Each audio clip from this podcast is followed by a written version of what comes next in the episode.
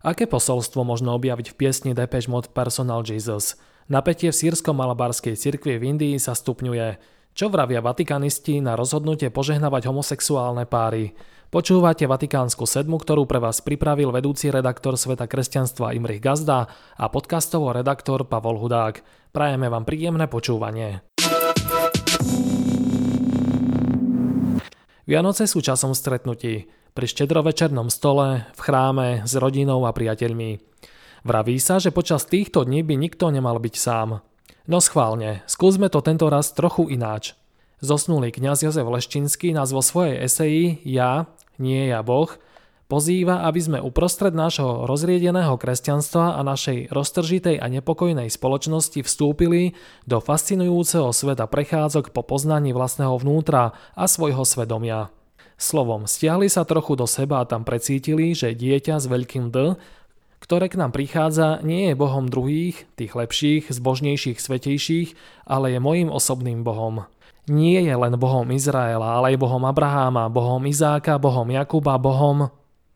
Nebojme sa nahlas vysloviť svoje meno.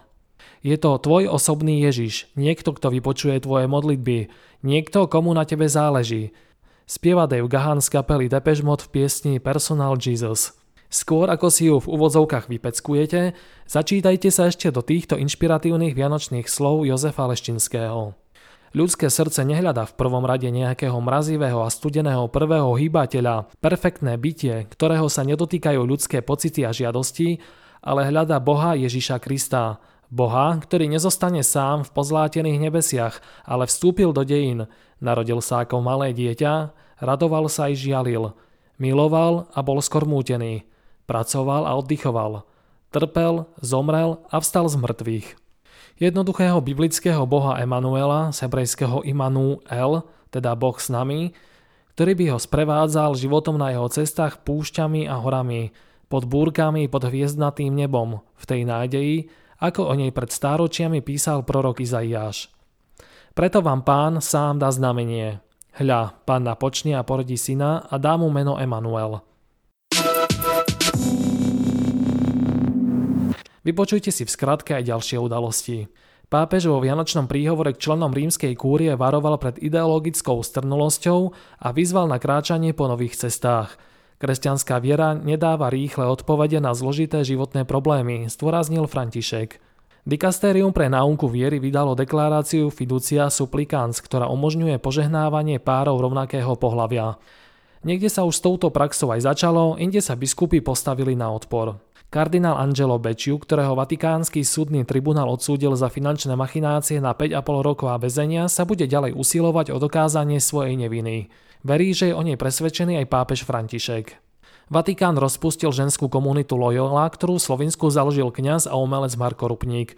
Bývalý jezuita je obvinený z duchovného a zo psychologického a sexuálneho zneužívania. K nespokojným kňazom sírsko-malabarskej cirkvi v indickej dieceze Ernakulam sa pridali aj kňazi zo susednej diecezy Irinia Lakuda. Situáciu priamo na mieste rieši grécko-katolícky arcibiskup Cyril Vasil. Izraelská armáda zabila matku a dceru, ktoré patrili do katolíckej komunity v Gaze. Poškodila aj kláštor sestier matky Terezy. Pápež František tieto útoky označil za terorizmus. V Hongkongu sa začal súdny proces s katolíckým vydavateľom a aktivistom Jimmym Lajom. Hrozí mu do živote. Lajak viere priviedol a pokrstil hongkongský kardinál Joseph Zen Zekyun. Pozrime sa tradične na to, o čom píšu vatikanisti. Rozhodnutie dikastéria pre náuku viery o požehnávaní homosexuálnych párov, ktoré potvrdil pápež František, nebolo príliš synodálne, hodnotí Michael San Winters National Catholic Reporter. Delegáti synody o synodalite opustili li... Delegáti synody o synodalite opustili Rím len pred niekoľkými týždňami, pričom neboli schopní nájsť žiadny konsenzus v LGBTI témach. Delegáti synody o synodalite opustili Rím len pred niekoľkými týždňami, pričom neboli schopní nájsť žiadny konsenzus v LGBTQ témach. Takže pápežovo rozhodnutie vydať sa novou cestou na základe svojej vlastnej autority, aj keď je to úplne v rámci jeho právomoci, je pripomenutím, že synodalita v rímskej cirkvi bude existovať popri hierarchii a pápežskom primáte bez toho, aby ich nahradila, napísal komentátor Winters. Dodal, že momentálne nikto nevie, či krok, ktorý urobil pápež, je prvým z ďalších krokov alebo posledný a takisto, či budúcoročná biskupská synoda jeho uvažovanie podporí alebo pribrzdí.